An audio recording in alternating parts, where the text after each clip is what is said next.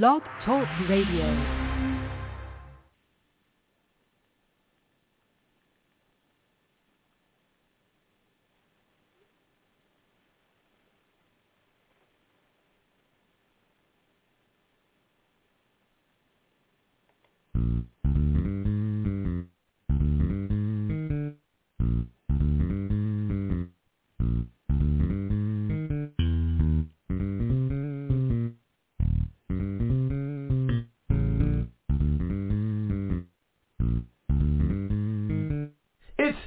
Time with Pastor Steph.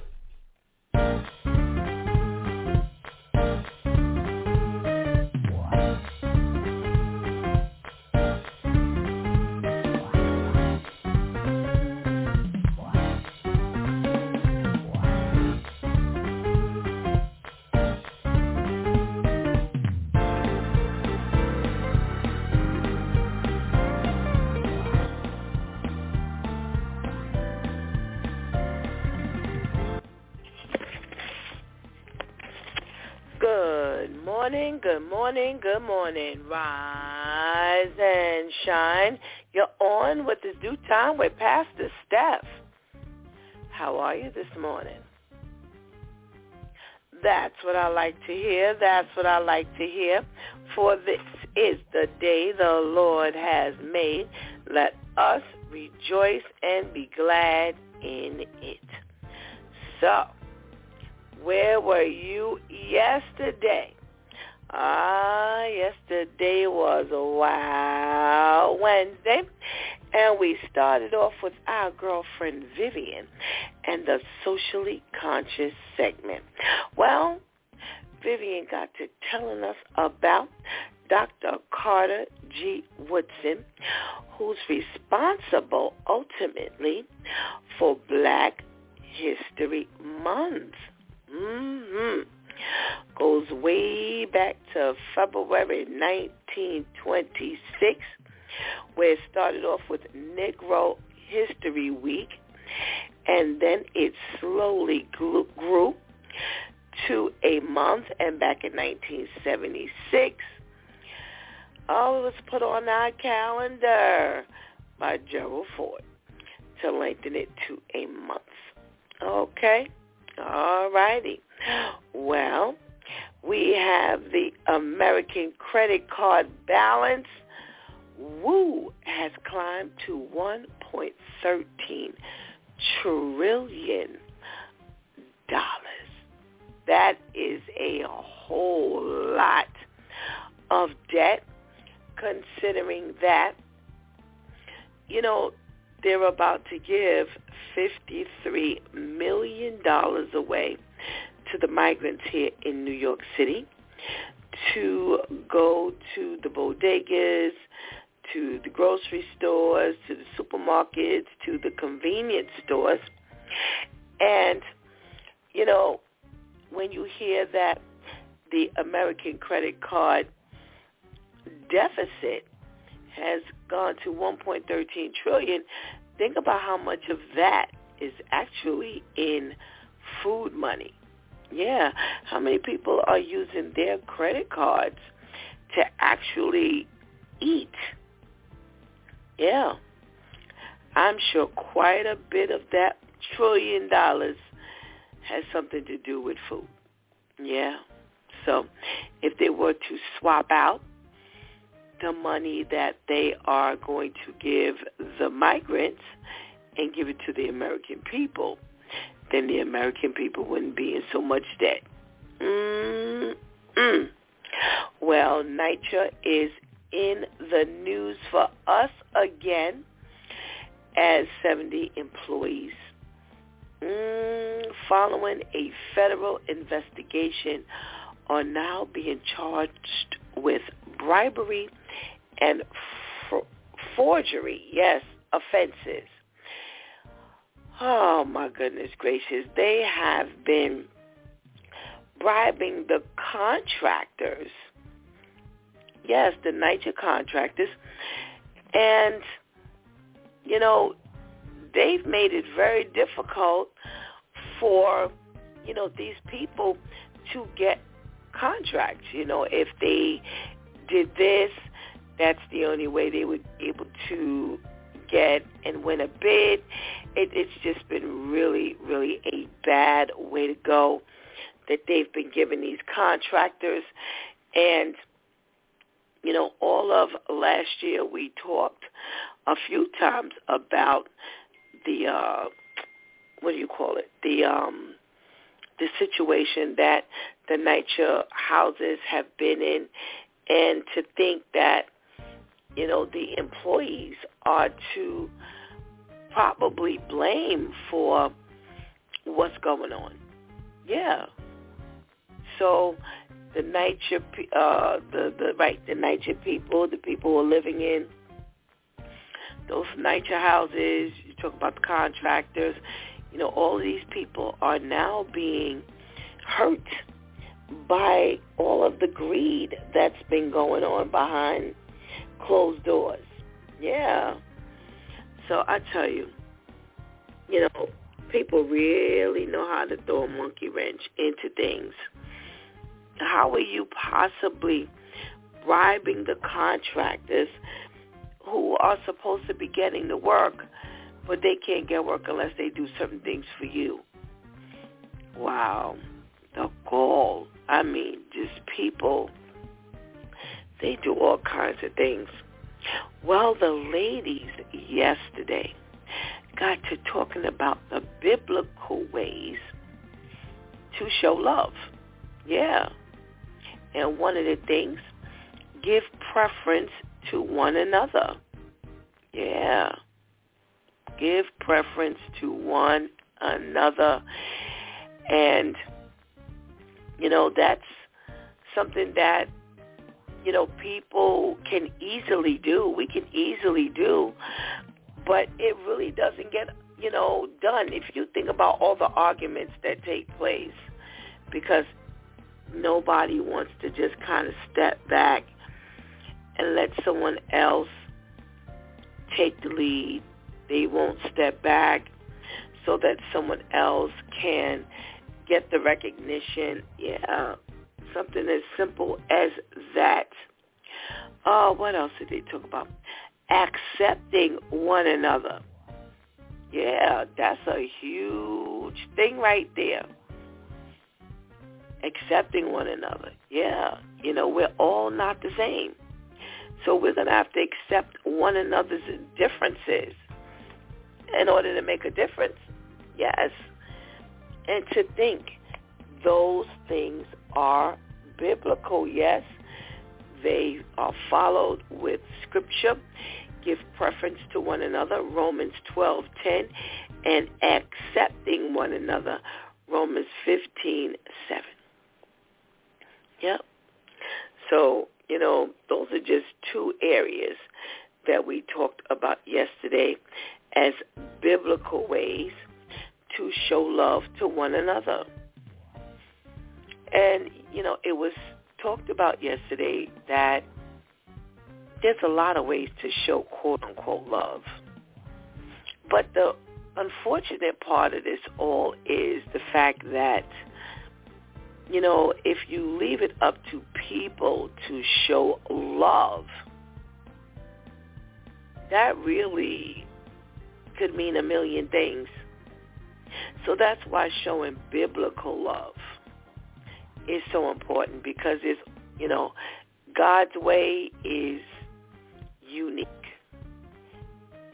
When you talk about showing God's love, that is unlike any other love that exists. All right? All righty. That's how we spent our Wow Wednesday. Well, today is Therapeutic Thursday. And we talk about our health today, whether emotional, physical, mental, spiritual, financial. Yeah, we talk about all different kinds of ways, you know, we can get to our health and understanding our health. Well, today we're going to do something just a little bit different, you know, for part of our show. And I can't wait. You know, I stumbled across something that I know you all are going to find extremely helpful. And it is definitely going to clear up part of our illness. All right?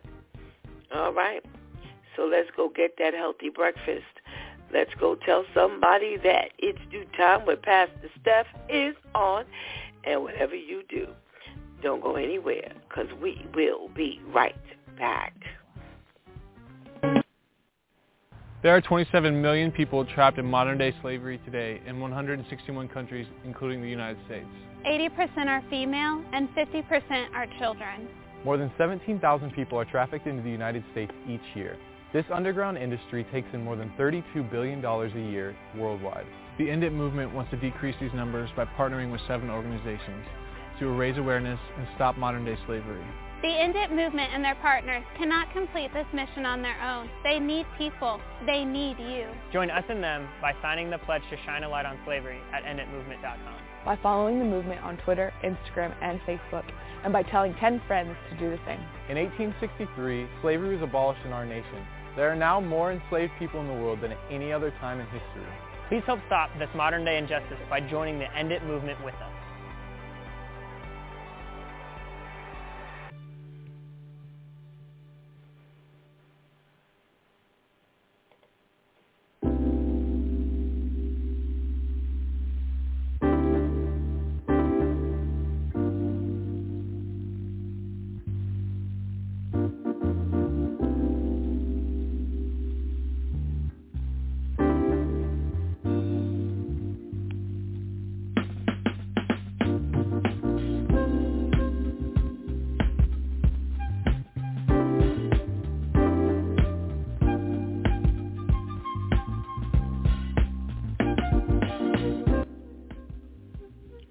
Good morning, and good morning again. Welcome back to It's Due Time with Pastor Steph, and it is Therapeutic Thursday. Ah, yes, today we discuss our health, emotional, mental, physical, spiritual, financial, any level of health that God sends us to. Yeah, we need to let you know how to improve your health. In many different shapes, forms, and fashions, we give God the glory and honor because we are here on this side of the week.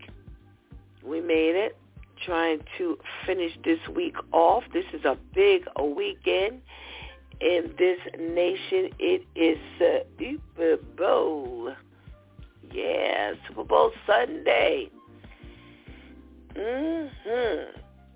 So, you know, this world is really gearing up to cheer on our football league. So, we give God thanks that we are on this side of the week, just kind of narrowing it down. So, let's get to our health tips. Yeah, I say tips because we've got a few. Well, the first thing we're going to talk about are some myths that dietitians really wish people would not believe. All right? So let's see. Let's see if some of these things you already believe. Okay? All right. Well, number one, dietitians wish you would not believe the myth where you should only shop the perimeter of the grocery store. Now, I've heard this 1,000,000 times. So that we can get the best food. You know, they want you to hit that produce aisle, and they say, you know, just the perimeter of the store, you know, is the healthiest. And they say, is it true? Yeah, because here's what they've said. They've said that they want you to stay within the perimeter of the store because it offers fresh produce, meat, seafood, dairy, and fortified non-dairy products, while some people say that the middle of the stores, those aisles, only contain processed and prepackaged foods that are not the healthiest for us. Well, the dietitians say the center aisles contain treasures of nutrient-dense and cultural foods such as frozen fruit, vegetables, canned beans, fruit and vegetables, as well as dried beans, whole grains, nuts, seeds, and spices. Now, they say that this is a very damaging myth because it removes delicious, affordable, and essential nutrients from people's shopping carts. Yeah.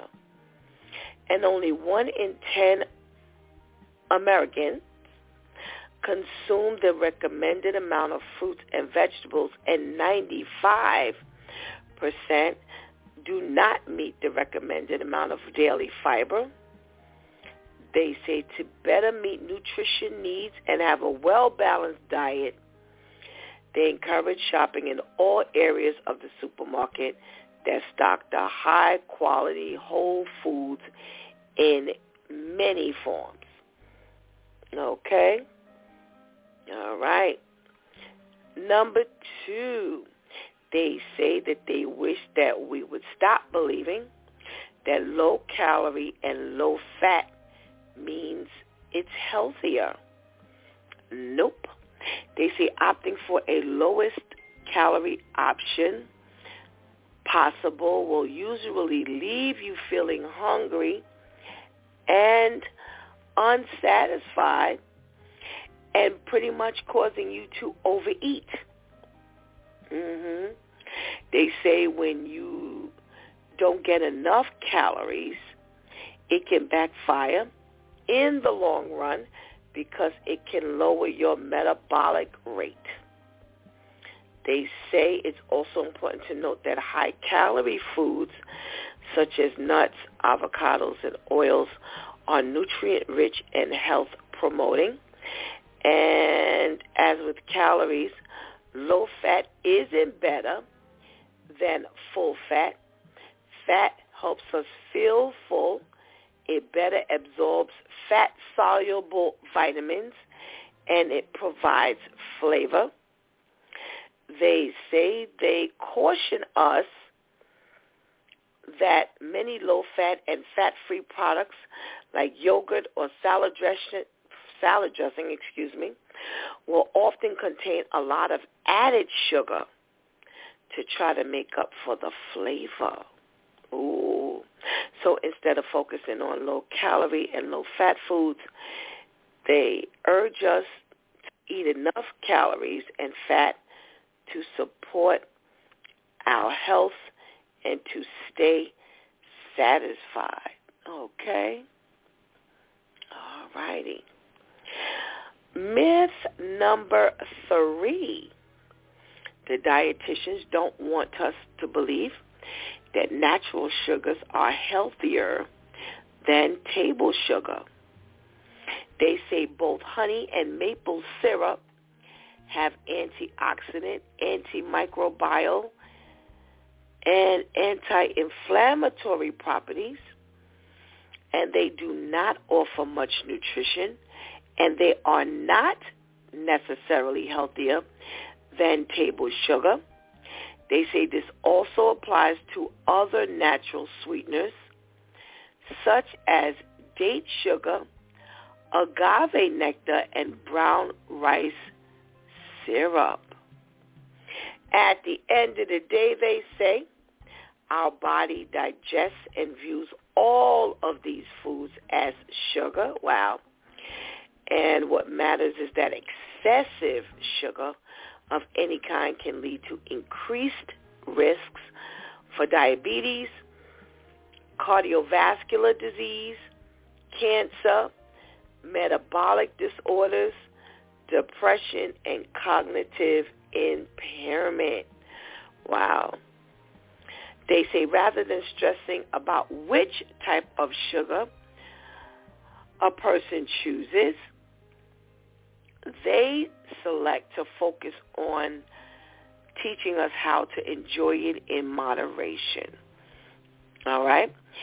The American Heart Association advises keeping added sugar to a maximum of 6 teaspoons for women and 9 teaspoons for men per day. All right.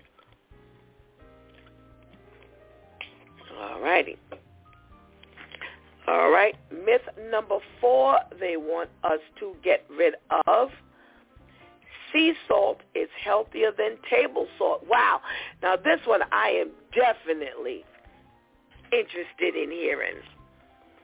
Well, they say just like the sugar, sea salt and Himalayan salt are ultimately salt and contain about 40% sodium, similar to table salt. Sea salt is minimally processed and may contain traces of minerals like magnesium, calcium, and potassium, which table salt is more processed to remove impurities and typically fortified with iodine for thyroid health. They say with a well-balanced diet, there's no need to seek out minerals from sea salt. Wow, okay.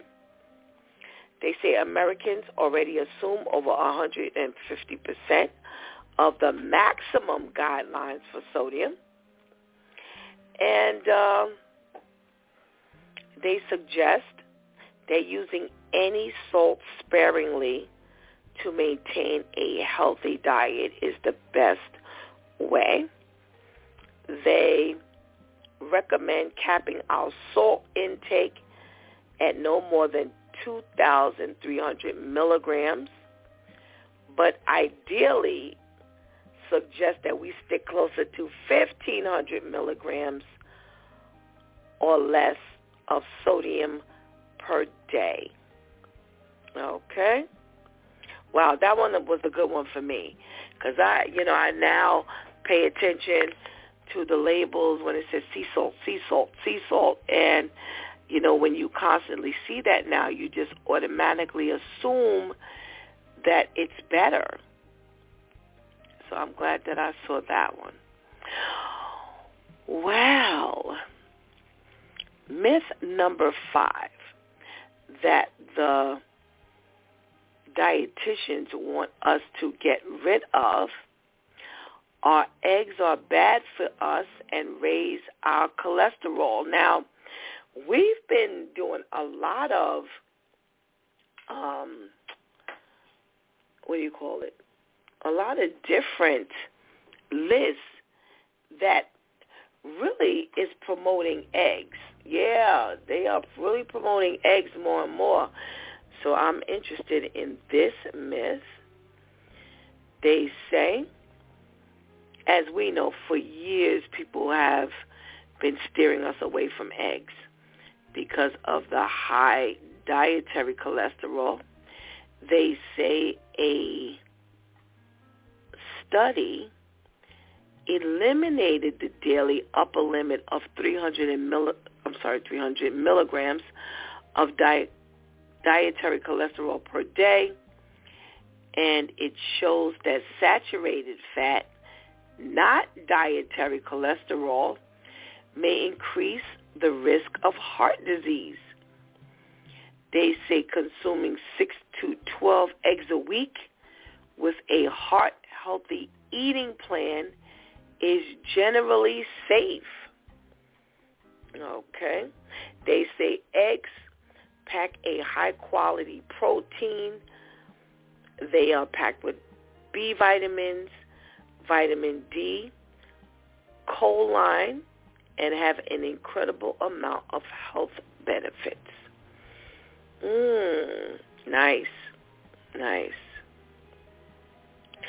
They say they want us to get rid of the myth, don't eat after 6 or 7 p.m. or when the sun sets. They say your body doesn't have an internal clock that yells to your cells, it's 6 o'clock, time to store this food for weight gain. They say energy is energy no matter when it's consumed. They say for those who exercise late, a post-workout snack is still key for muscle repair and growth. They say people who work out at night need to eat while they're awake. And many studies also show, that it's not necessarily eating late that leads to weight gain, but rather eating larger amounts of food in the evening. So they say eating more earlier in the day may help manage hunger later on and prevent overeating. This is an interesting one. They say that having a meal or snack, if a person is actually hungry and not bored or emotionally eating, is the best thing. They say it all comes down to the types of food you choose. So we should be opting for fresh fruits, veggies, or whole grains later in the day. And that would be better for opting for the cookies, the candies, and the sweets. They say if eating close to bedtime affects our digestive system, reflux, or sleep, they say consider having that last meal or snack 2 to 3 hours before laying down. They say, the dietitians, they want us to get rid of myth number 7, that coffee is a meal. Wow, who thinks that? They say many people can't start the day without their cup of coffee. But by no means is it a replacement for breakfast or any other meal.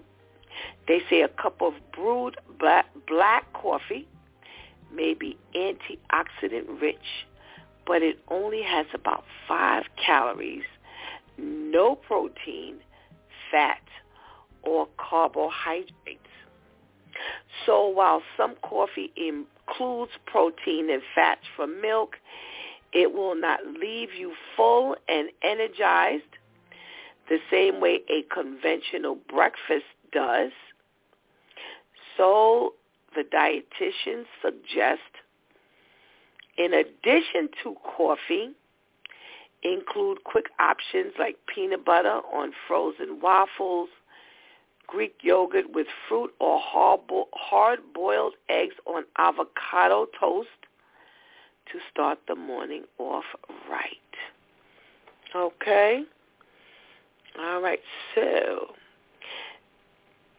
these are the myths that dietitians don't want us to believe. And number 1, only shop the perimeter of the grocery store. Number 2, low-calorie and low-fat means healthier. Number 3, natural sugars are healthier than table sugar. Myth number 4, sea salt is healthier than table salt. Myth number 5, eggs are bad for you and raise your cholesterol. They want us to get rid of the myth not to eat after 6 or 7 p.m. or when the sun has set. And they definitely want us to get rid of the myth that says coffee is a meal. All righty. Well, I want to close out our health tip today with something that I thought was really interesting I came across last night. And they are giving us a comparison between water, just regular what they call flat water, and sparkling water. And they say that carbonation in sparkling water, it doesn't have a bad effect on its hydrating powers as compared to flat water. Most sparkling water is only lightly carbonated, and much of the CO2 disappears on pouring drinks and on letting them stand. Let's see. Wow. They also say that the contents of the gastrointestinal tract, which runs from the mouth to the anus, are technically considered to be outside of the body until the small intestine absorbs them. And if you ask yourself whether sparkling water is healthy or is as healthy as regular water, they say that the good news is sparkling water is good for you. They say sparkling water can be great. It's a healthy beverage, and it's not really, in certain instances different from flat water. They say sparkling water can be a little change up from regular water for people who need the variety. And they say that if you have had nothing to drink but soda water all day, that it would be better if you drank just the sparkling water. They say the downside to sparkling water, it damages your teeth. It's not bad for your body, but it is definitely a killer on your teeth. They say when you drink sparkling water, a chemical reaction in your mouth turns carbon dioxide into carbonic acid, and the acid erodes your tooth enamel. Wow. Now, as the enamel is the tooth's outermost protective structure, when that's compromised, it then leads to a host of all kinds of dental problems like tooth decay, cavities, weakened teeth, or sensitivity. Now, they're saying that although sparkling water is not as acidic as sugary sodas, it's still more acidic than plain water, which can be bad for our teeth. And it lowers the pH of our oral cavity. And they say it's like our mouth becomes a cup of acid, slowly dissolving our enamel away at the microscopic level. All right? So again, when it comes to your overall general health, carbonated water is not necessarily better. Bad for your body. And it is not, this whole lot better than regular water, but they say it is definitely doing a number on our teeth. Okay? All righty. So, here's what I stumbled across, and I thought would make like a fantastic set of news stories. Finances, I stumbled across, these were a phenomenal set of financial articles, and as I glanced, there were like a lot of things that caught my eye, and I was wondering a couple of things, and I was like, oh, this is addressing this and that, and I didn't go, I like to be just as surprised as the rest of you. And I'm like, well, if I'm wondering these things, I wonder how many of our due time listeners, wonder about the same stuff. So the initial story that caught my eye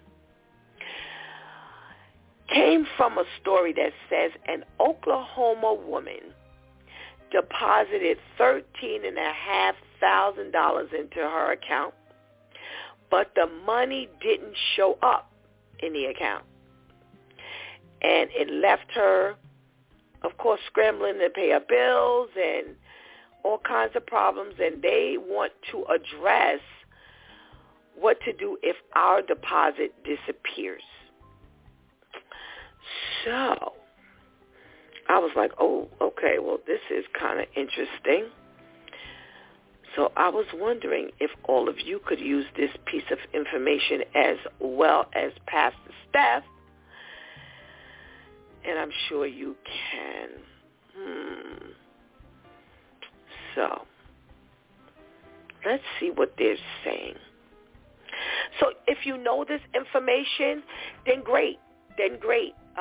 Some of the stuff when I kind of glanced through, a quick glance, some of the stuff I knew, some of the stuff I didn't know. So I'm going to give you like 30 seconds to go get a pen and a piece of paper, because I think you may want to take some notes. So let's do this.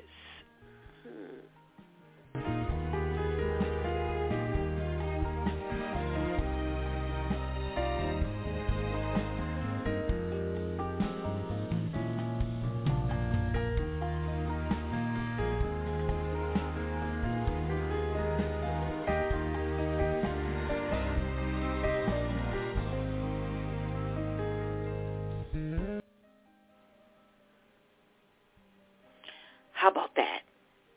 Did you enjoy that? Oh, I did. Well, anybody that knows Pastor Steph knows that I love my music. And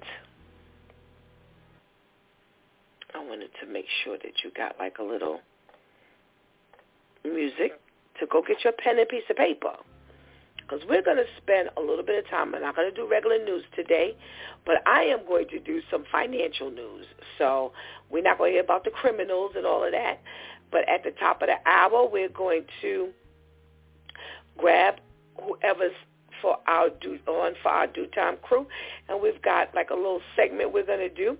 But in the interim, let's talk about what they are advising us to do and helping us to understand that, what we need to know in order not to deposit this kind of money like this lady did. And now, it's all over the place and we don't know where our money went, because they said she legitimately deposited this money.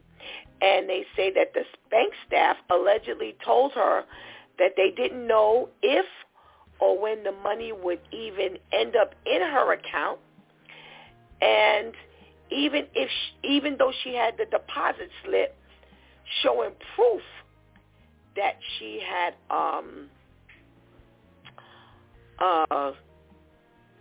made the transaction. Now, who wants that? When I put my money in the bank, I want to see my money. I don't know about the rest of you, and I don't want to have a receipt to prove that I put my money in there. But, you want to make sure. That's the first thing. Let's even discuss that. We want to make sure that when we make a deposit, whether it's person to person, that we have the receipt from the teller. Keep that receipt. Do not throw it out. Do not get it mixed up with all your papers. Or you want your receipt from the ATM that you put your money in, okay? And eventually she got her money, but they want us to know some information, and I want us to know the information, and I want to make sure that I know this information. And as we always say, God gives us this information for free. All right? So I gave you a chance to go get your pens and paper. So I'm hoping that you are armed to take these notes. If not, you just have to listen. You know, go back and listen. All right? So they say generally, if you deposit cash or checks for $200 or less in person to a bank employee, you should be able to have full access. You should be able to have full access of that full amount by the next business day. All right? Now, some of you get it right away, because I've gotten mine right away. But if they ask you or tell you that it's not available until the next day, that is pretty much normal, okay? They say if you deposit funds over $200, you should be able to access the rest of it, like part of it the first day and the rest of it the second business day, okay? They say if you put your money in an ATM, you should be able to withdraw or use that money on the second business day. Okay?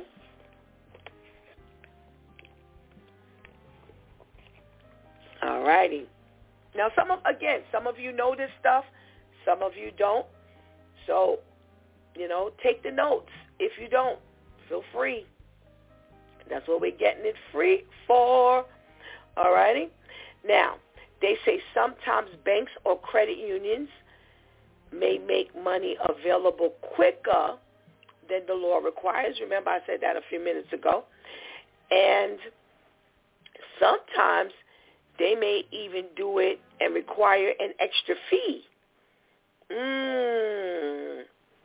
So they say if you're not sure when to expect your funds, make sure you ask your bank or the credit union for their deposit policy, okay? All righty. Because they should be able to tell you. And don't feel bad for asking. Don't feel bad for asking. Make sure you ask your questions. Listen, that's what they're there to do. They're there to serve you, right? So make sure you get those questions answered. All right? They want us to remember that different banks may have different cutoff times for what they consider to be the end of the business day. And if you make your deposit after the cutoff time, your bank could treat that deposit as if you made it the next business day. Okay? All righty. Now, they're talking about when the banks can delay our funds. All right?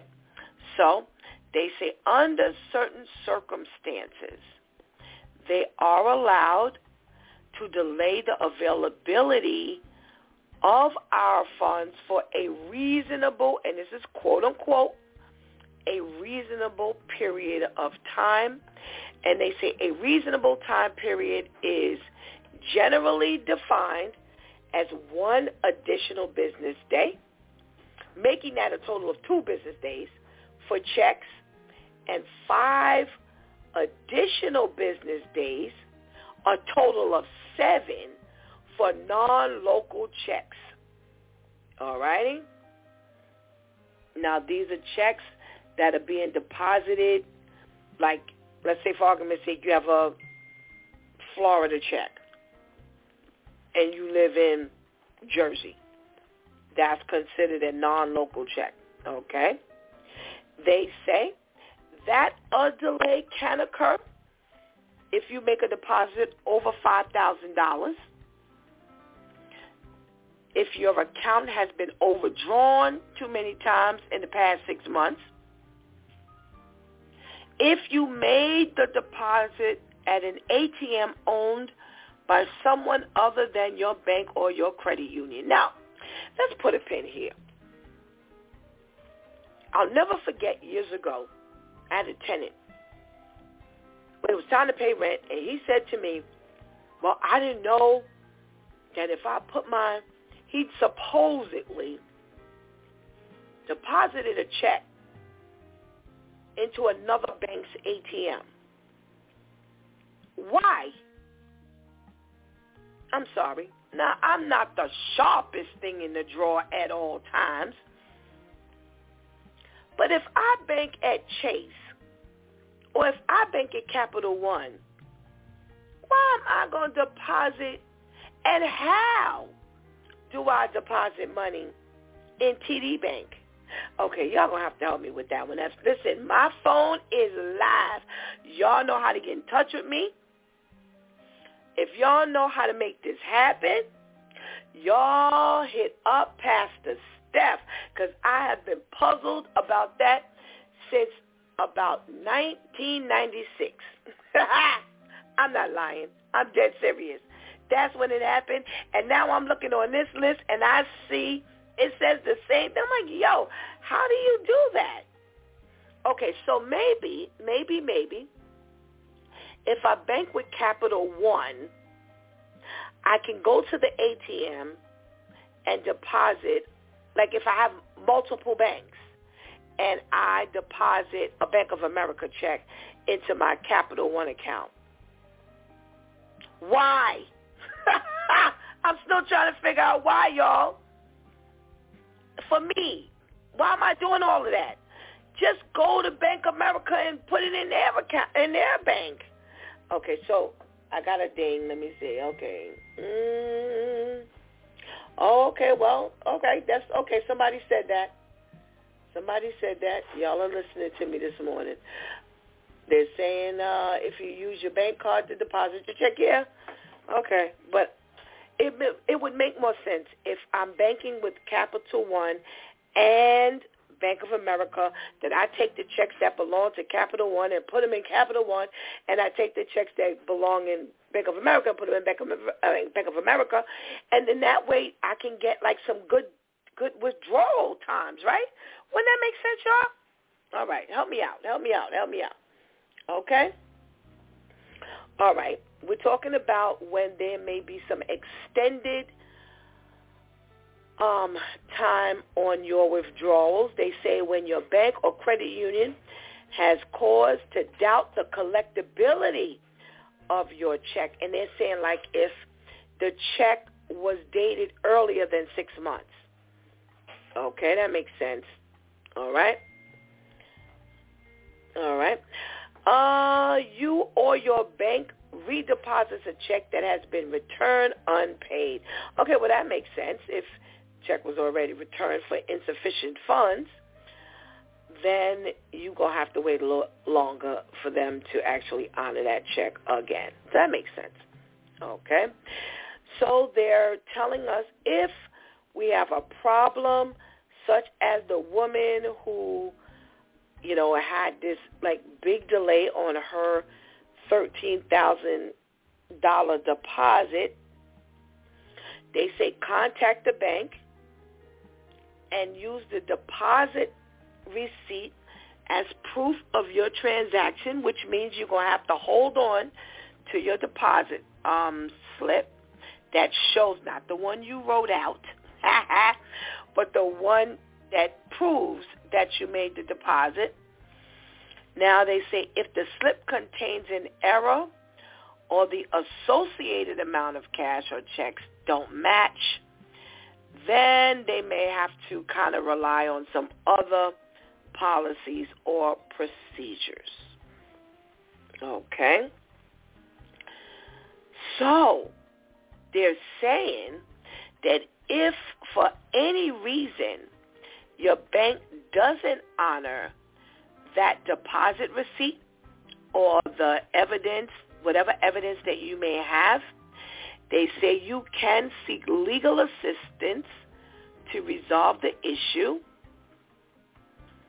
and go to Help With My Bank on the internet. Help With My Bank. And it's all one word, HelpWithMybank.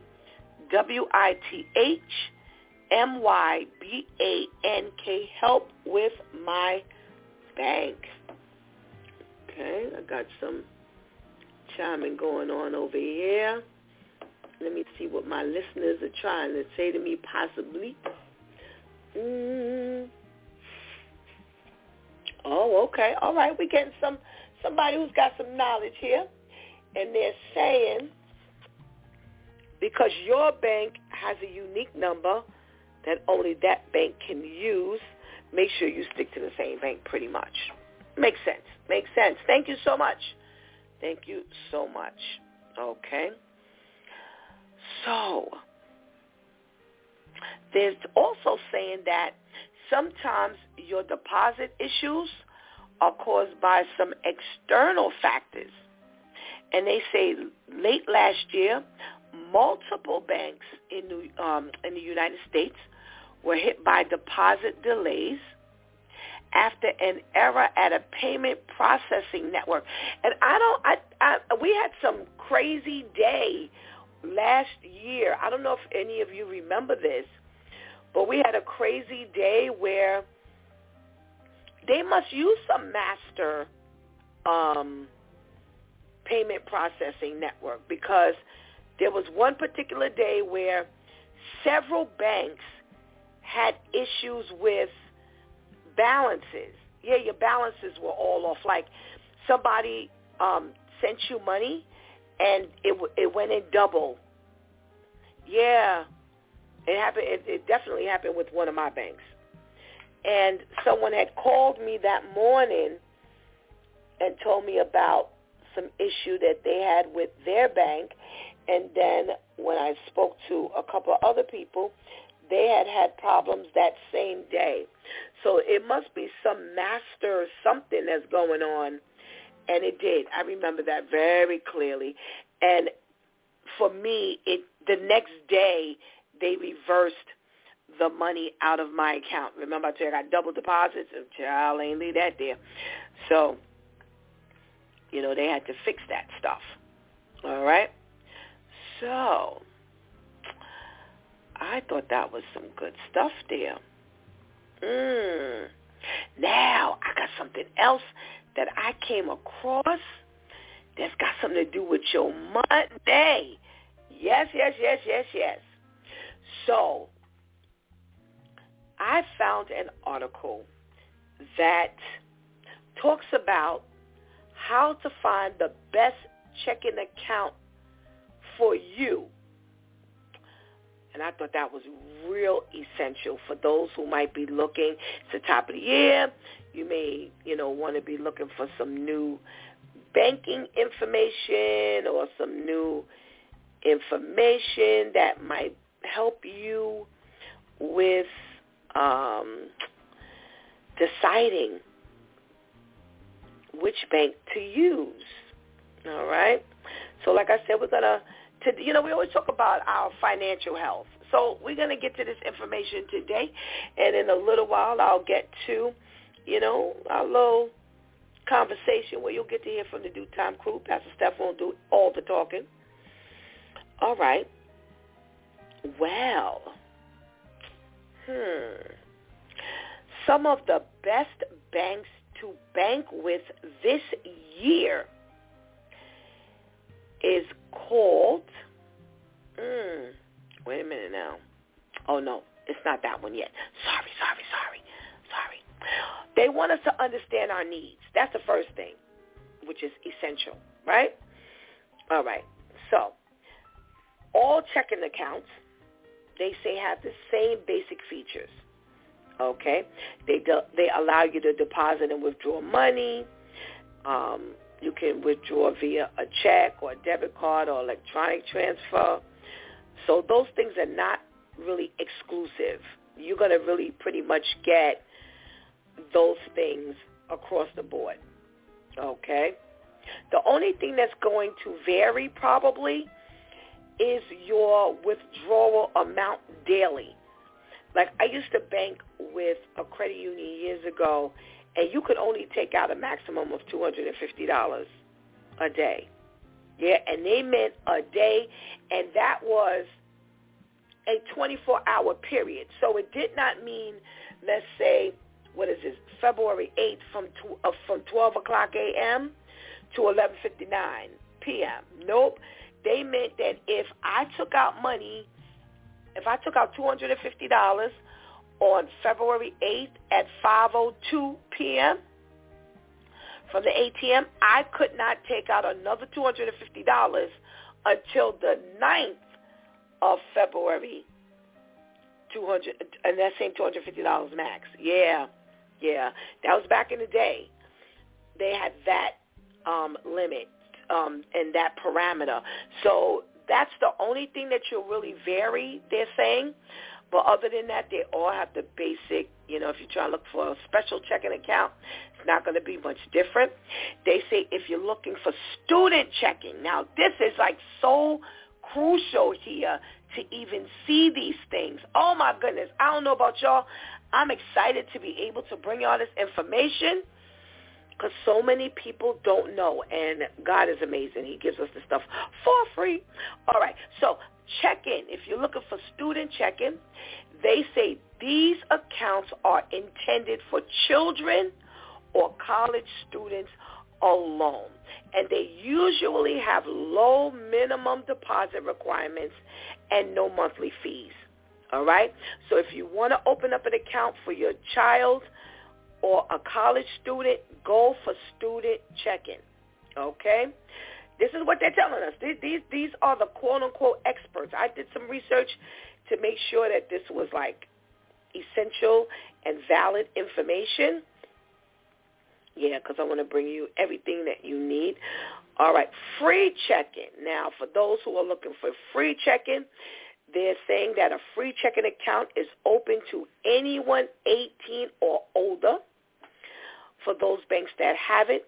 And these accounts do not have monthly fees, so you can accept and make payments without paying service fees. Now, this is crucial, because I have a bank that charges me $12 a month, and I am annoyed because I can use my little $12. Now, I'm trying to figure out, I think it's if I don't have a certain amount of money in the account, because at one point, I wasn't seeing this $12, and then all of a sudden, I started seeing the $12. So I believe that when I maintained for a very short time, a higher balance, okay, yeah, I'm telling my business. Okay, it's okay. I don't mind. How can I help you if I'm keeping all my secrets? All right. If you don't have a certain amount in the bank account, then they're charging me the fee.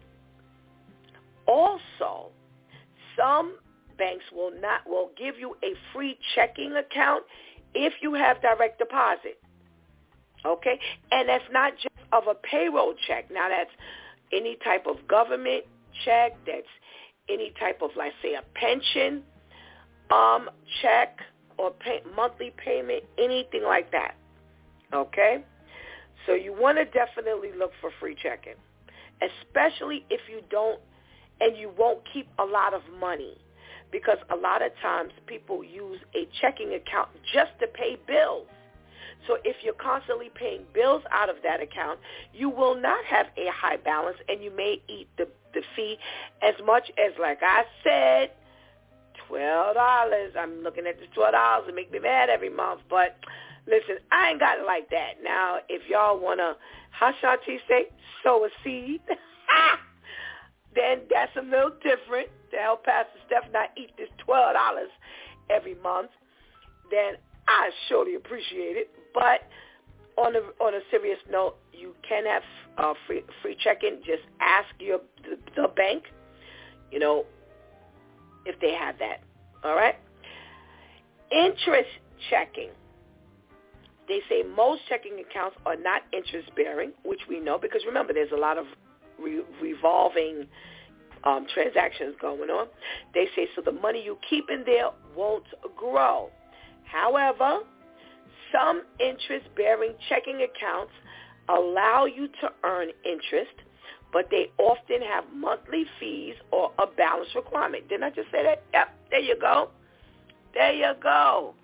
All right, so they do have, for those of you who are looking for interest checking. Now, here's the funny part. Now, I don't know if y'all caught this, but I'm going to read this piece again. However, some interest-bearing checking accounts allow you to earn interest, but they often have monthly fees or balance requirements. So if you're charging me a monthly fee, then where am I getting this interest from? Because whatever interest you give me, it's coming out in the fees, right? Right. So, even, okay, so let's use my $12. Well, I'd have to get a whole lot of interest every so often in order for that fee, if it's $12, not to eat up all the interest. So then it becomes like a dumb circle, right? So just be careful. Be careful. You know, if you're really looking for some interest-bearing checking account, that your fees aren't eating up the little interest that they're giving you, okay? Rewards checking. Now, remember now, we're trying to figure out what suits you. What are your needs, okay? Because you're trying to find a new account. They're trying to give us information as to the best checking accounts starting at the top of the year. Because, you know, at the top of the year, they give a whole bunch of extra perks. And then after a while, stuff starts going down. So you may want to jump on this in the beginning because once you get it, you're locked into it. That's the other thing. Okay, so it's not like after a while you don't get it anymore. They offer this at the top of the year for those who join, brand new bankers, and then after a while they don't offer these perks, quote-unquote, anymore. All right? So rewards checking, they say a rewards checking account allows account holders to earn cash back or points on purchases. For example, you may earn 1% cash back on purchases made with your debit card. And we see this stuff all the time with your credit cards, but they do have this with some debit cards. However, they say you usually must maintain a certain balance or complete a minimum number of transactions to qualify for the rewards. All right? Listen, I'm giving y'all some golden opportunity. God is putting out some golden opportunities out here for you this morning. When you talk about people money, people listening. So I hope y'all got your pens and papers, y'all writing this stuff down, or either you're going to have to go back and listen. All right? So this stuff really works. I have to tell you because I do have one that gives me like points, like Disney points. Now, like I'm going to Disney. But listen, it's points of points. I did have this grand idea to take Mariah to Disney, and I was like, well, maybe with all the swiping I do, I'll get some points back. So every once in a while, I do get some type of email or something that tells you, like, you have, like, these kind of points toward your Disney purchase or whatever. And it also works at the Disney store. Like I'm going to the Disney store. But listen, it depends. You know, whatever your needs are. Remember, we're talking about your particular interests, your particular needs. So if you need cash back, I would suggest ask the bank about this rewards check-in, because that means every time you swipe, there is one I saw that gives you like for every dollar you get like a certain amount of pennies back. Yeah. They have a lot of rewards, you know, perks and stuff like that. All right? Now, so the different types of checking accounts. Oh, wait a minute. I missed one. Senior checking. How could I miss that? Senior checking. So they say senior accounts are for older adults such as those 55 and older, I need to start looking for this, they have low balance requirements and they rarely have monthly fees. Then where has this information been all my life? Because I've been 55 for a couple of years now. I need to give you this $12. So, seniors, there you go. And here's the best part. You are considered a senior at 55. You don't have to wait till 65. It's 10 years earlier. All right? So you have student checking, senior checking, free checking, interest checking, and rewards checking. All right? Now, they want to give us information regarding the different types of financial institutions, and there are two main types. There are regular banks. Now, they say banks are financial institutions that are privately owned institutions licensed to offer bank accounts and loans. They typically operate multiple branches in several states, and some offer their services nationwide. All right? Now, that's a regular bank. Now they have the credit union. Bing, bing, bing, bing, bing. I love the credit union. Credit unions are nonprofit organizations, and you have to become a member to open an account because credit unions are nonprofits. Their accounts tend to have lower checking account fees and better rates than for-profit banking institutions. Listen to me, people. Check out the credit union. Like years ago, yes, years ago, you had to belong to, let's say, a job, a specific job, to belong to a credit union. Now that is not the case anymore. It is a very rare occasion that they are requiring you to belong to a specific employer in order to be able to join a credit union. You can join these credit unions out right now, and when I tell you the benefits are out there, they are out there. It is much different than a bank. The only real difference is the locations. They don't have, like, like Capital One and Chase. They have those everywhere. They are not everywhere. They don't have branches everywhere. They're not as many branches either.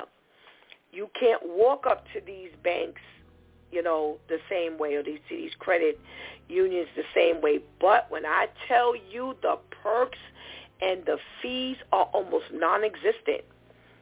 There are so many perks with a credit union that you do not get with a traditional bank, and there are almost no fees whatsoever. I have belonged to several credit unions over the years because of, you know, jobs, and they do not do the same thing that regular banks do. All right? So if that's what you're looking for, then check it out. Just do the research. That's all I'm saying. Do the research.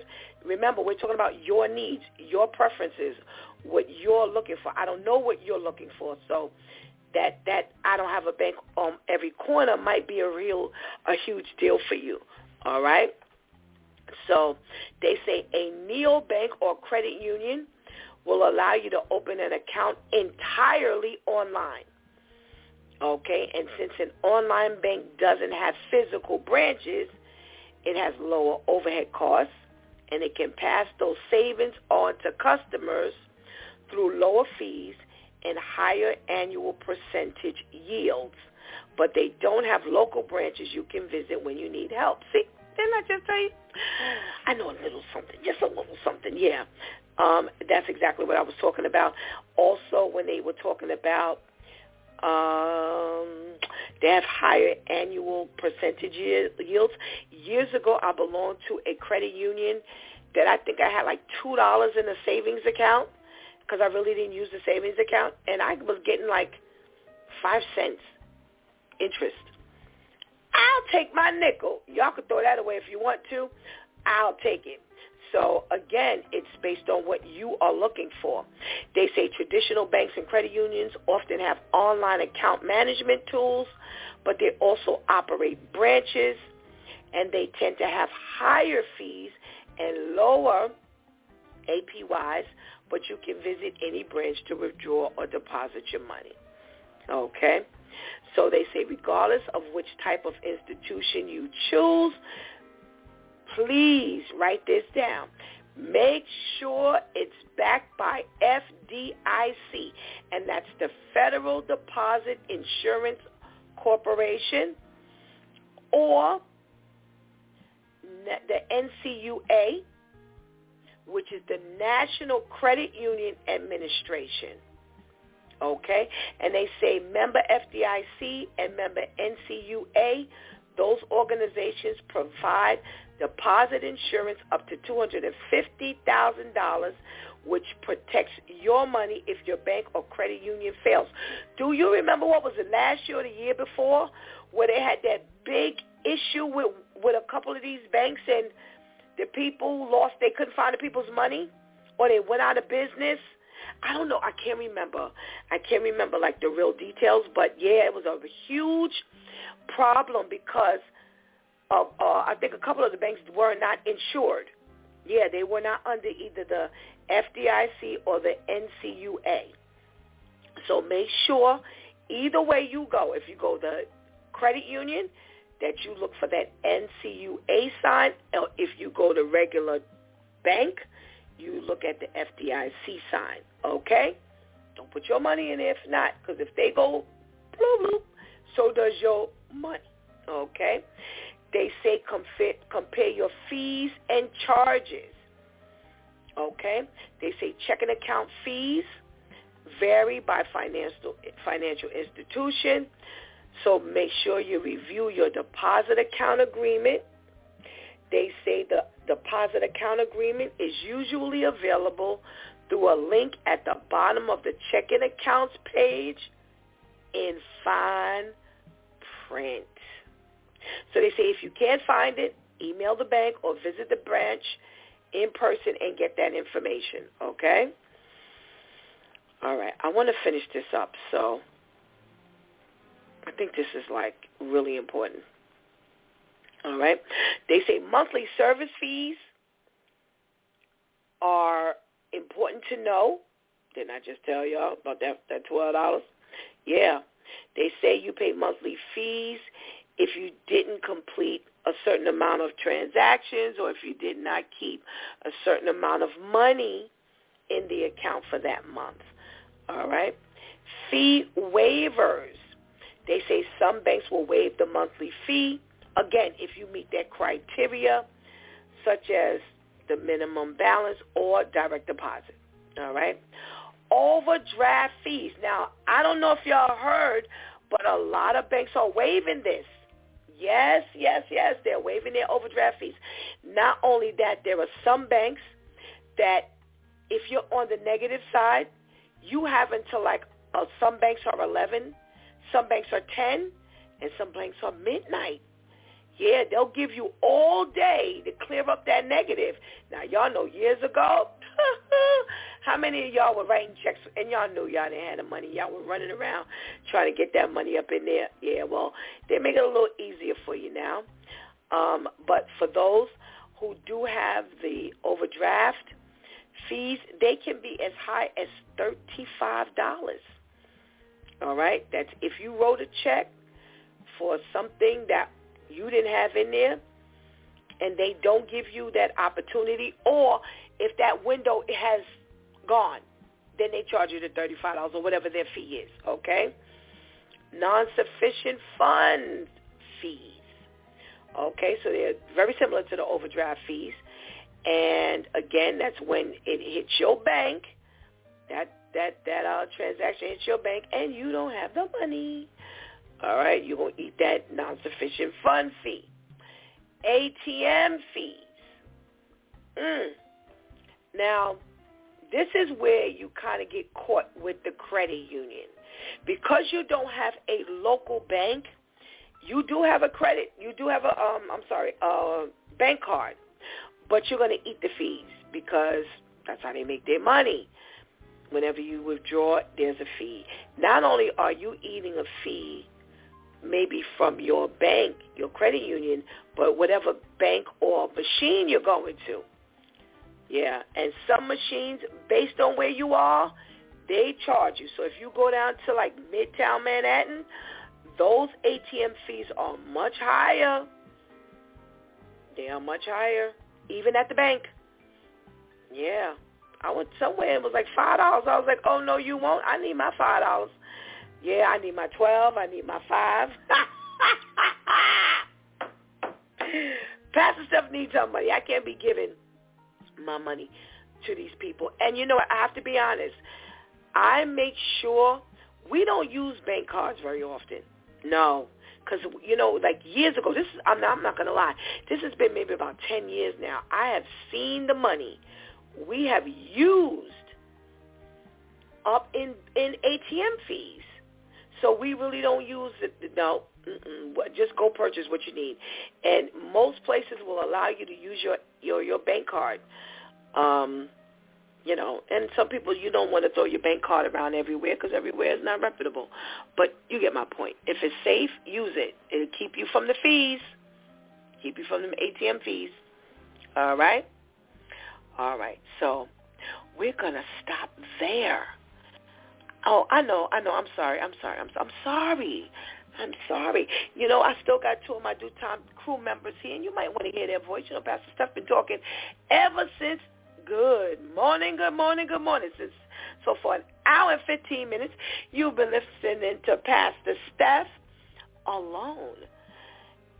But I've given a wealth of information here. I mean, I was kind of quizzing myself on what I knew as I was going through, you know, all of this here. And some stuff I didn't know.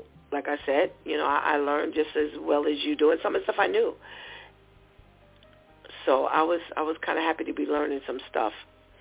So make sure if you missed any of that, that's like crucial. And even if, here's the thing, as I close this segment, this financial segment out, I'm going to try to think of a financial title. If y'all got a financial title, because I want to do this more often. When I looked at all, because I have tons of stuff here. I have tons of articles. I'd love to be able to give you more financial information, just like the health tips. So please, if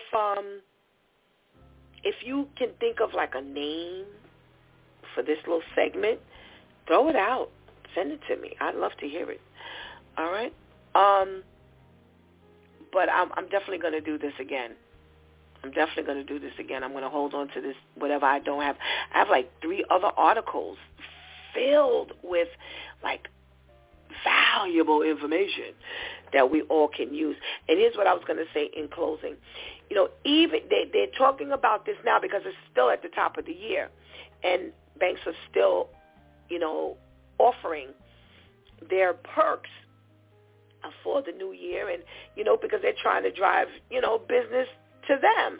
So many competitors out here, because not only are there local banks popping up, but there are a lot of online banks popping up, reputable ones. They have good, real good online banks. I know a couple of people who have online.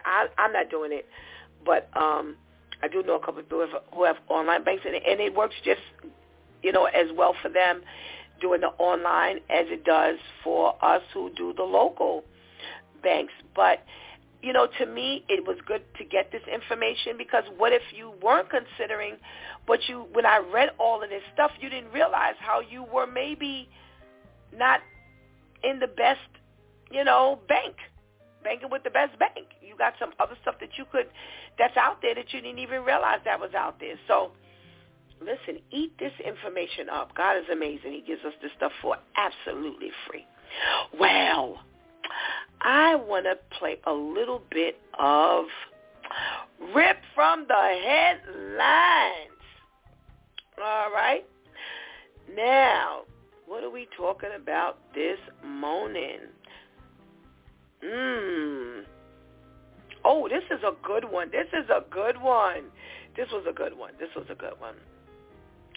So let's say good morning to the due time crew first. Let's say good morning. Good morning, Pastor KL. Good morning, Pastor Steph. How are you? I am well, thank you. You've been listening for a while. Did you learn anything this morning? I learned not to put my money in banks. You know what? You know what?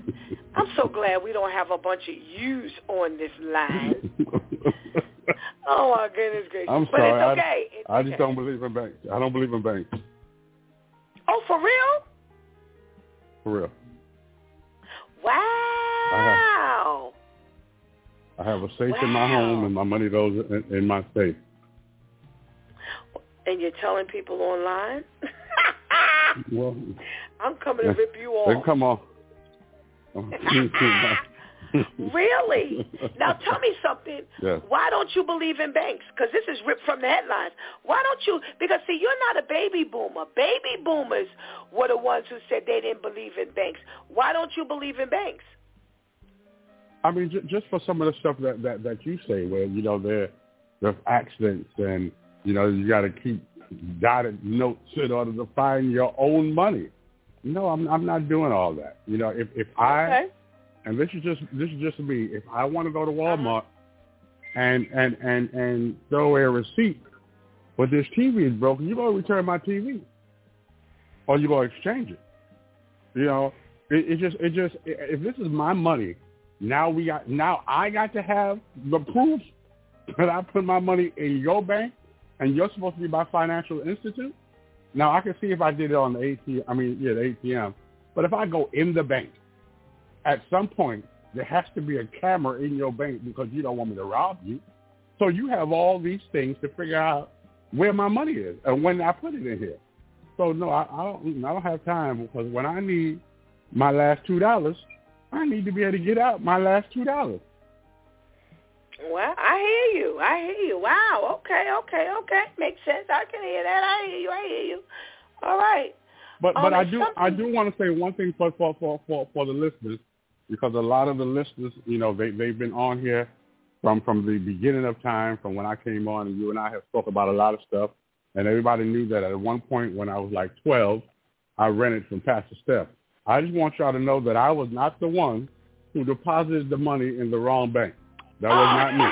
So I don't want y'all to put that together and say, Pastor KL did that. I did not do that. Okay. I forgot I even told that story this morning. I didn't talk about so much stuff. Oh my goodness. Okay. Okay. You hear Pastor KL say when he was 12, he rented from me. You know what? You should be locked up for lying. But it was Pastor KL. You see, I wasn't even gonna say nothing. Now he done put his, you know. Now he's trying to exonerate himself. I didn't mention any names, and it wasn't me. You know what? Come on, Pastor KL. It's all right. You know, now that you put it out there, it was Pastor KL. But I've forgiven him since then. He wouldn't be on the show, right? So I have forgiven him. We have we shook hands, we've hugged, you know, we've made up, we've become buddies again. I don't hold it against him. I just wanted y'all to know that this is how long people have been doing stuff like this. Since when he was 12, he's been depositing stuff in the wrong bank since he was 12 years old. Oh, my goodness gracious. Well, you know what? Let's say good morning to Shantice and see what she has to say about banking. She's a millennial. So let's see. Because, see, you're a Gen Y. No, we're X's. We're Gen X. Yes, you're a Gen X like I am. So baby boomers were the ones who initially used to complain about banks because they used to keep it in the mattress and the wall and all of that kind of stuff because they didn't trust anybody. But when it came around to our generation, we were, you know, a lot more bank savvy and all kinds of stuff. So, you know, we didn't have issues with that. So let's see what the millennial has to say. Good morning, Shantice. Good morning. How are you? Fine, thank you. How are you? Good. I'm well, thank you. So, what do you say about all this banking information you heard this morning? What really stood out was the keeping your deposit receipt. mm-hmm. without realizing it. Like, it wasn't until a little while ago, like, I realized how adamant I am about each time I make a deposit. It could be for $1. I don't want my receipt, because I don't want nobody to ever say anything, especially when you make your deposit. Like, if you ever been to the ATM real late at night and you have to make a deposit, it's like, okay, one thing, if I'm at the machine and I'm making a deposit at the machine during the day, and God forbid anything glitches, anything messes up, I can still run right inside to the teller. If it's like 12, 1, 2 in the morning, there's no teller to go to. So it's like, I want everything right now. And then it's got me in the habit of not wanting to make large deposits if there was no teller for me to be able to go to, you know, like if it's late at night, after hours or something like that. It's like, because, like, God forbid something happens, what am I stuck here all night? Or now I'm guarding the ATM all night because I don't want nobody else to try to come behind me, because then that's going to, no. So I've just been in the habit of just holding on to each receipt, even though we have the online banking, you have the banking app, I can tell you, still that paper receipt a lot of the times is like everything. What do you think about Pastor Kale saying, because it makes a lot of sense when he says, listen, if I put my money in your bank, maybe an ATM I can see, but when I go to a teller, a live teller, I shouldn't have to worry about any backup looking at what you did an hour or two from now. What do you think about that concept? Now, I just needed a little more clarity on that. Not have to worry about any backup as far as what you did with the money. Yeah, he's saying, listen, because remember, one of the pieces of advice they give us is make sure you hold on to your receipt, because that's what happened with the lady. Oh, okay. I don't remember how she made the deposit, but anyway, she made the deposit, and later on she had the receipt, but they couldn't find her money. So they were saying that regardless of whether you go to the teller or to the ATM, make sure you hold on to your receipt. And he's like, hey, if I went to a live person, why should I have that same concern as though I went to the ATM? What do you think about that concept? That's a valid concept, because that kind of goes with what I was saying. You know, it's, I want to make sure I'm making a deposit at the ATM during banking hours, so God forbid something glitches, I can go to a live person. If now I got to worry about the live person, it's not like I can go to the machine so the machine can correct the live, you know what I'm saying? So the machine can correct the live person, you know. So it's a valid point that he made. You know, if I and of course you would want your receipt because there's been a transaction. So of course you would want that. It's just like, you know, when you were a kid and you know your parents. I know my mother used to do this. Even if I gave her money, everybody, don't you walk away without letting them count it in front of you first. You're like, bag is you. I don't care if it's me. I don't care. You know, but it's because, unfortunately, there are people who would either miscount and then claim you gave them $69 and you really gave them $70. You know what I'm saying? So even if there's a legitimate mistake like that, before you even think about somebody doing something intentionally, you know, malicious, but unfortunately, you do have to make sure you have your receipt to cover yourself. But, I mean, it is a valid thought, especially with hearing that story. Like, dag, if you're a person and your job is money, you know, to sit here and count money. God forbid you gave me my receipt when I was outside and wind blew it right out of my hand. Now I'm all messed up because, you know, you just did something sneaky here. You know what I'm saying? You just did something, you know, on the low and underhanded, and now I'm in here battling with you, like, That's a lot.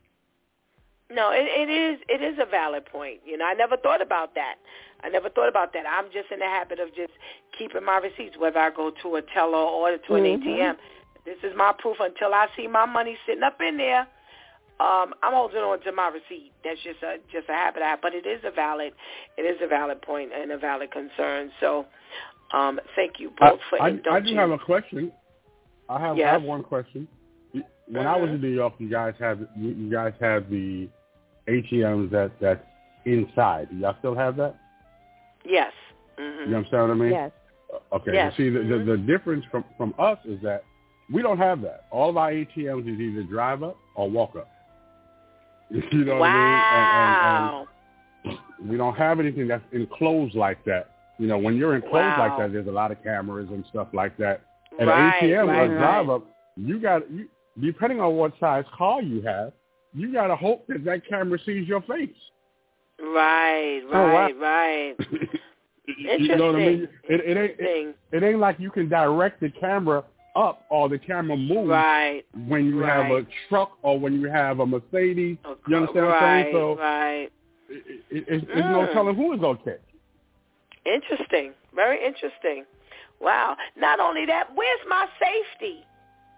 I would be putting my arm out and then somebody come by and snatch my money or take my arm off, or now I got you on my arm and now I'm pulling and you tugging. And where's my safety? At least if I'm on the inside, you know, I've got some type of, you know, covering.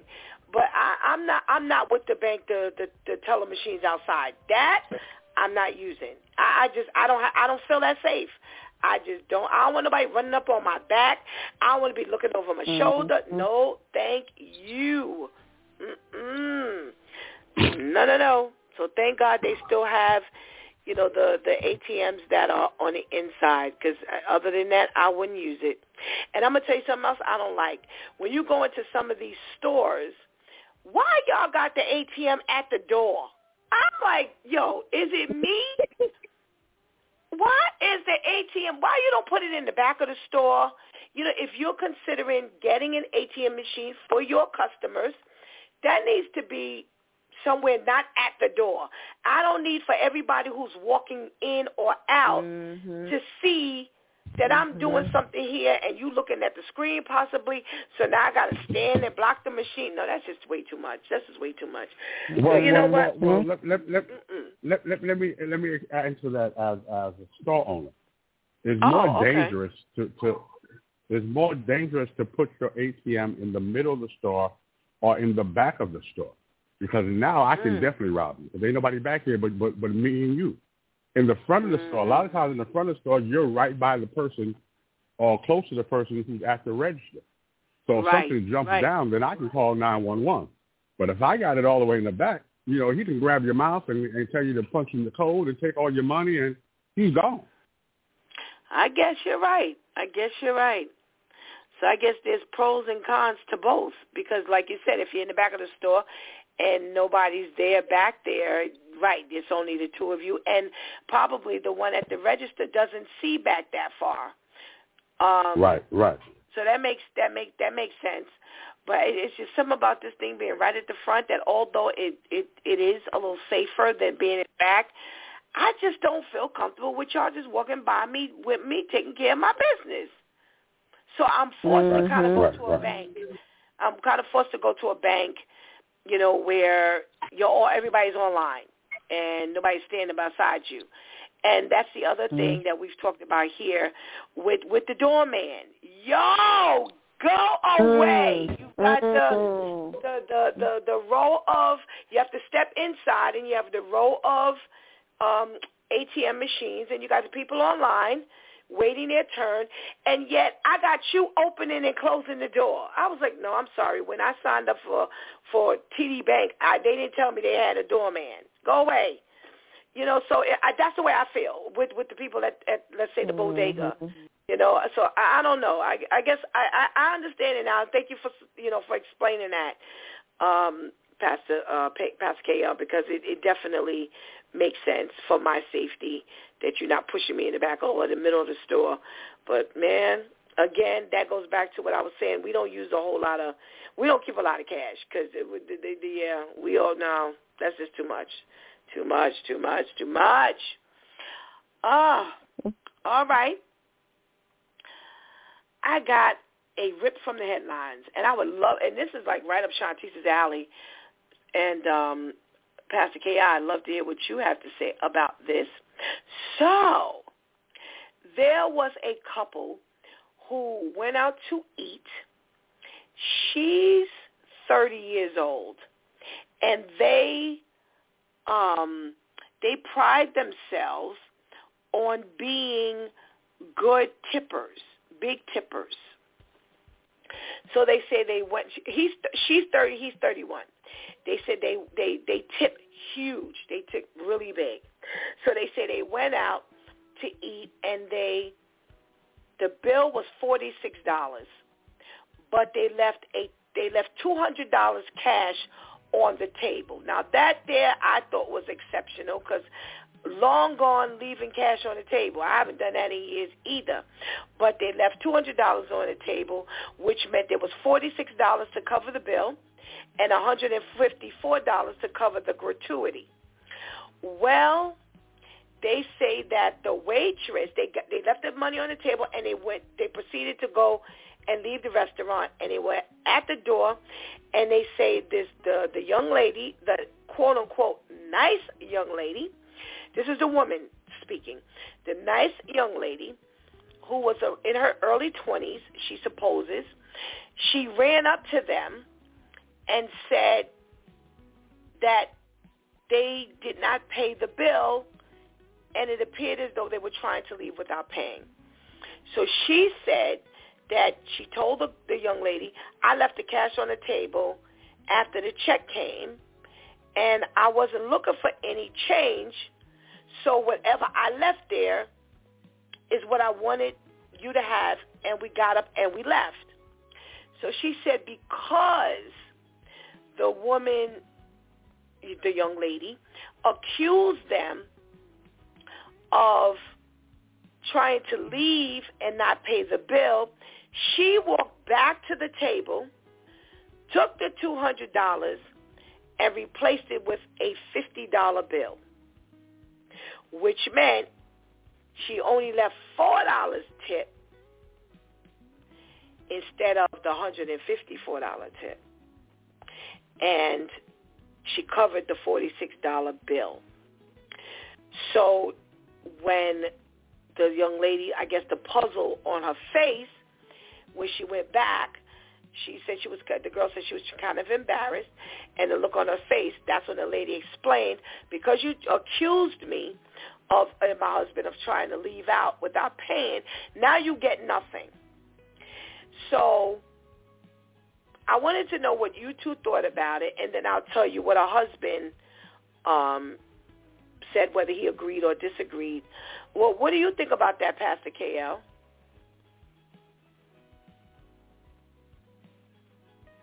Are you talking to the mute button? Hi, how's it going? No. I had a bender, I'm sorry. Well, what I think about it is that, first of all, you should have checked first, the table, is what I would think. Because, I mean, a lot of times, even my old behind, I still leave money on the table.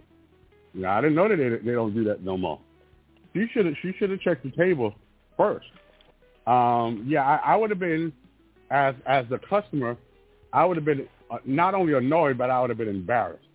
First of all, that you accused me of trying to walk out of here. You know what I mean? If I had my dinner and I ate my dinner, or if I decided to come into your restaurant, surely I could pay for it. But you accused me of trying to steal, so I would have took the money back too.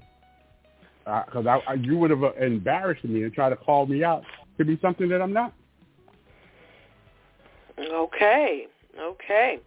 Shantice, what's your thought? Yeah, because typically when a server runs a guest down, that's never done quietly. So somebody else then heard that you stiffed me on the bill. And that's the first thing you do when you know, whether you believe they left something on the table or not, you go and check whether it's the credit card receipt, because as a server, you get in trouble for that. You know, if they take the credit card receipt with them.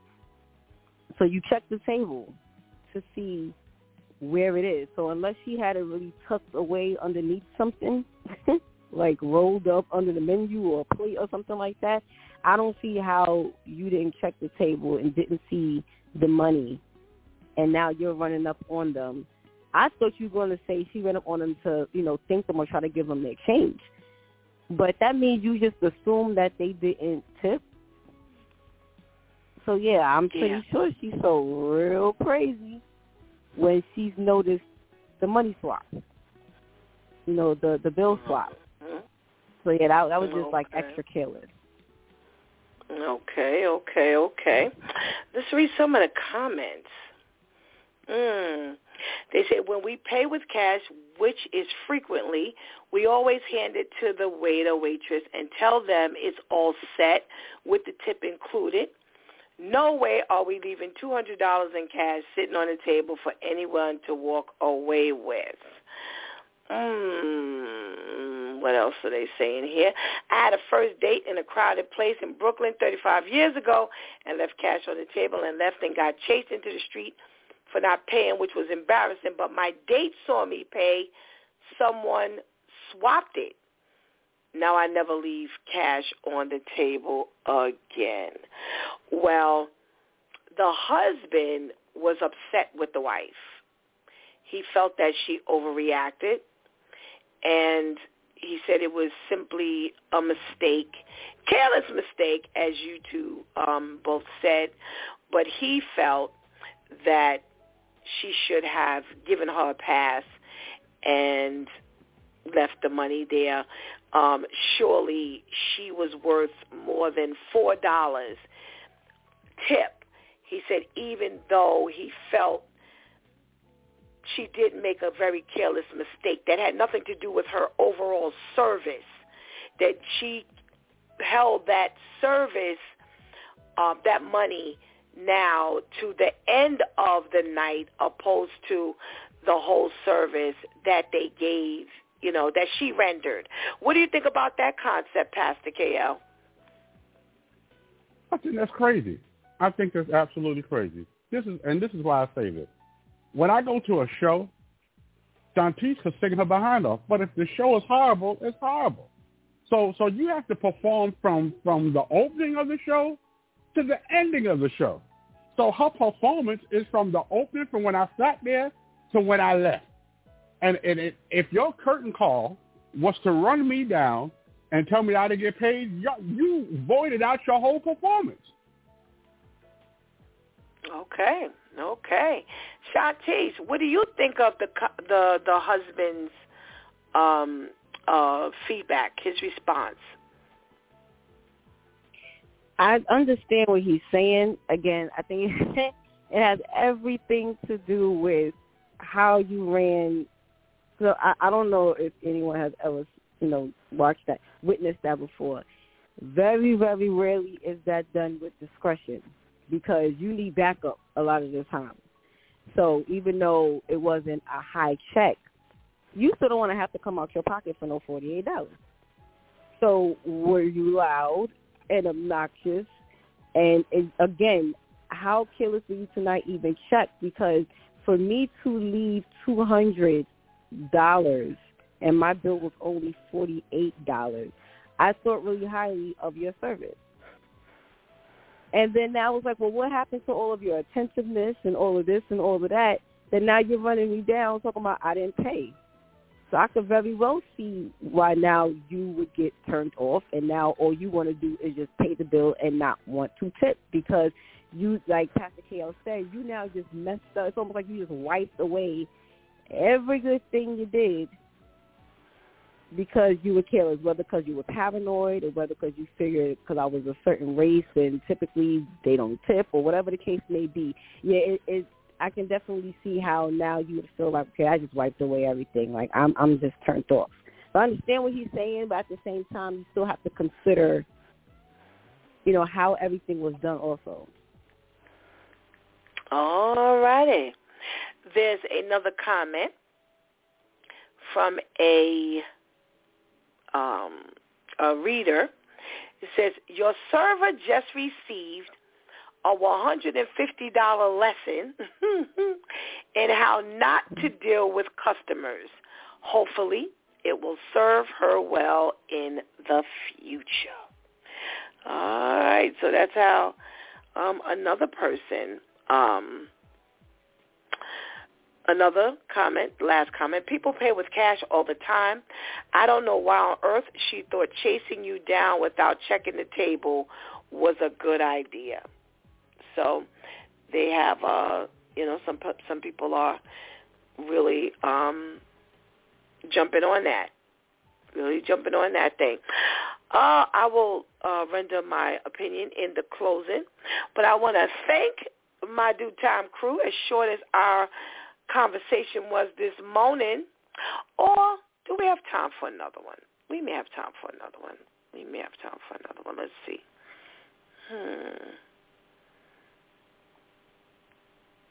Let's see.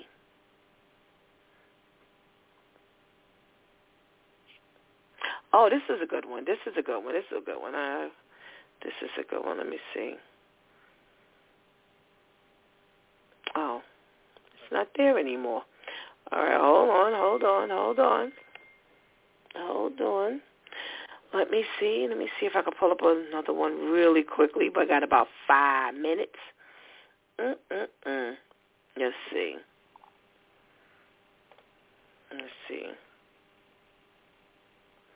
Oh, I have been involved with a married man for the last 5 years. He lied to me about his status. He told me that a woman he'd had a 15-year relationship with had left him. I recently learned he has been with her for more than 30 years, and she's the mother of his kids. I have tried to walk away many times, but I always go back. I don't blame him, but I am very hurt by the deceptions. I've been hospitalized for depression 3 times since I've been with him. I'm not a home wrecker. He's not a demon. I just need help. I can't go on like this. My mental health is deteriorating rapidly now. Please help me. Shantice. How do you just describe everything that is happening and saying it's not happening? You are a home wrecker, because now that you know, you still decide to stay in that situation and interfere with that marriage. You're depressed because you keep deciding to stay within this situation while he's married to someone else. Like, so once you found out that not only he was married and had kids, and it has been 30 years, why not pull yourself out? Is it something you probably would want to do automatically? No, but you've been hospitalized. Okay, so after the first time you were hospitalized, and then it was the second time, and then it was the third time, and now you're writing asking for help. The help is just stop. Nothing good is going to come out of this. You're just going to continue to sink further and further and further down emotionally. And once you realize, maybe if she read her own letter back, maybe she would see how it sounds. But you can't say, describe the story and describe how everything is and then say, well, that's not how it is. Because it is. It's exactly how it feels. Okay. Pastor KL, what are we talking about here?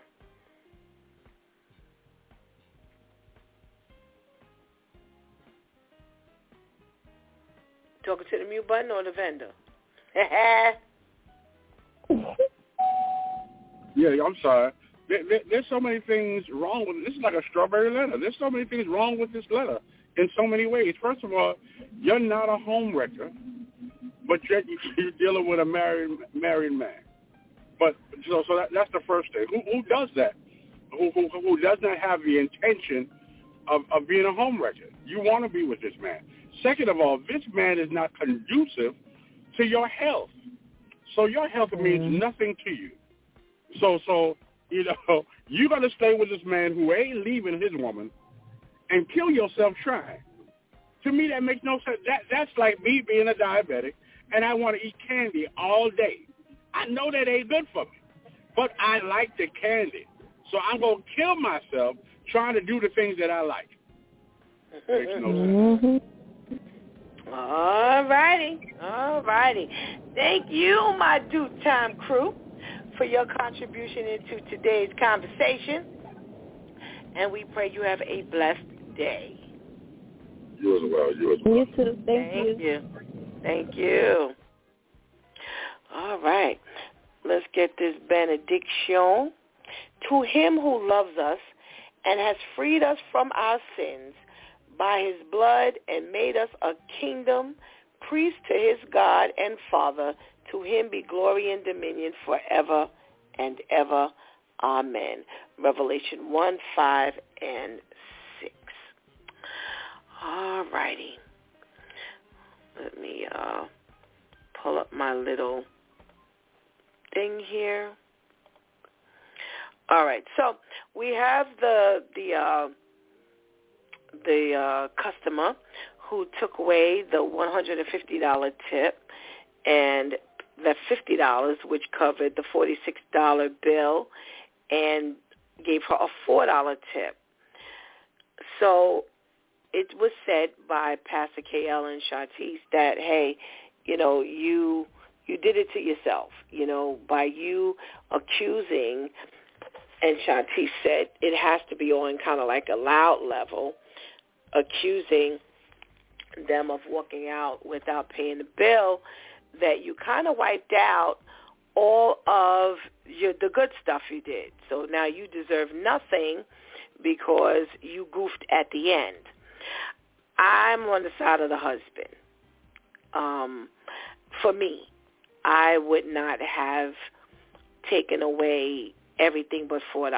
I do believe that, you know, she did goof, and it was a bad goof. You would have done, it would have served you well to look on that table, because to me, you should have done your due diligence. And the due diligence really wasn't done, because to me, as a server, wouldn't the first place you look, wouldn't it be on the table? Because although a lot of people, you know, don't leave cash necessarily on the table, but that's still a practice. So you would have done much better looking on the table, checking, and making sure that the money wasn't there. And then if you didn't see anything, then, you know, go and, you know, ask about the bill or approach however they do it. However, I would not have taken away everything, because my mind goes where the husband's mind went, despite the fact that at the end, and maybe in another situation, another scenario, I would look at, well, your ending wiped out everything from the beginning to the end. But in this particular case, since we're talking about this, I would not base, if I was so happy with her that I left her a $154 tip, I couldn't see myself taking away everything but the $4 because I was upset that she accused me, because it wasn't where she really thought you, and I know maybe people don't agree, but it was, to me, it wasn't where she felt you stole first. It was her negligence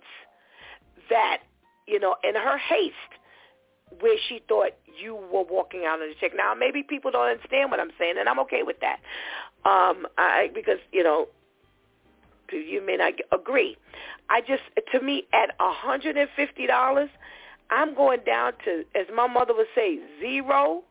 Nah, for me, that's extreme. I think if you had taken any of her money, and that was innocently done by silly level of negligence, I think you would have taught her a lesson. So even if you took that $150 and you made it $50, she would have learned that lesson. Because servers, that's a dream, to be left $150 on the table. Now, did she make a silly mistake? I agree, 150%.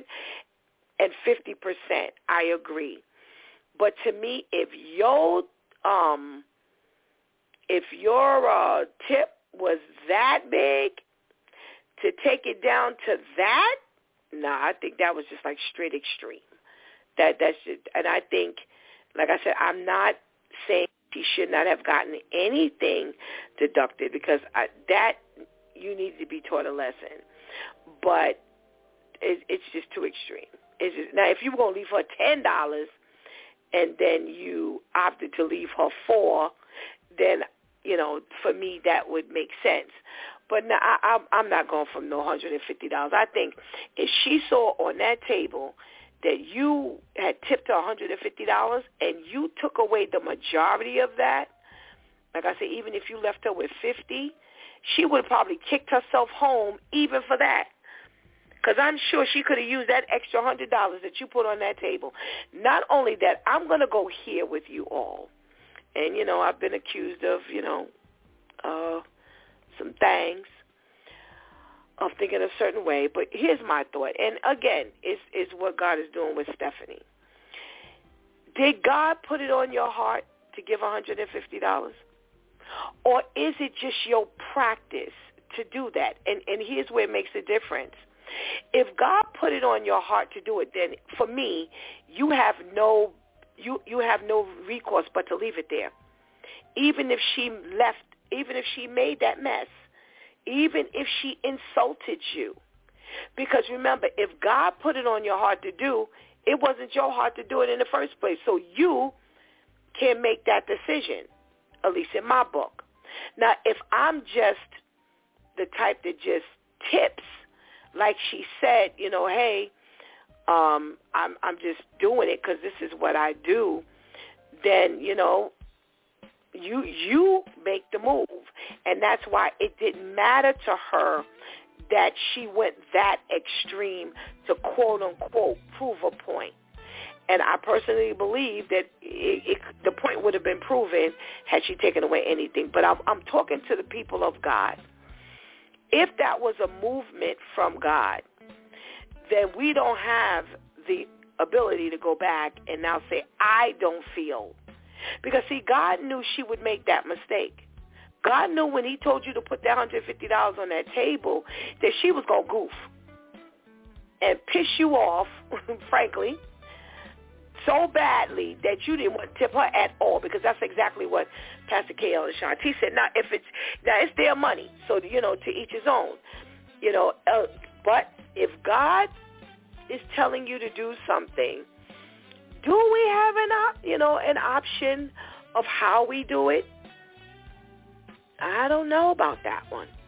In my understanding of the Word of God, you know, if God moves you to do something, then you do it, whether you understand it, whether you agree with it or not. And we've talked on this, you know, on the broadcast, even of times when God has told us to go and apologize. And we're like, well, apologize? I didn't do anything wrong. And then the Lord says, apologize. And you go and apologize, and then the person comes back, and now they're apologizing to you.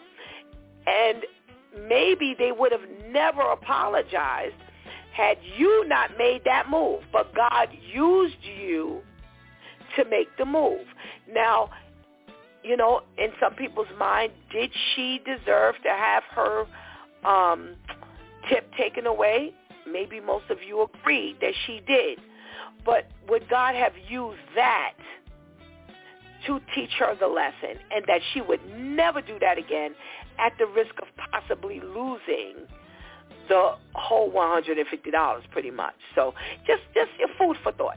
Food for thought. If it's something that God tells us to do, it says do not grow weary in well-doing, because we're supposed to be moving as though God is directing and ordering our steps. Okay? All righty. You've been listening to It's Due Time with Pastor Steph. Join us Monday through Friday from 7 a.m. to 9 a.m. where we discuss matters of the heart, mind, and spirit. As you go through your day, be sure to set your mind on things that are above, not on things that are on the earth. They will only serve as a distraction. Remember, prayer changes things. It's Pastor Steph signing off, and I want to thank my Due Time crew for always coming through big time. Thank you for hanging out with us. Please do not miss this opportunity to give your life to the Lord right now. Please do not miss this opportunity to strengthen that relationship with the Lord right now, because later is not promised to any of us. Until tomorrow, God spares our life, where it's Freestyle Friday. Until then, I love you.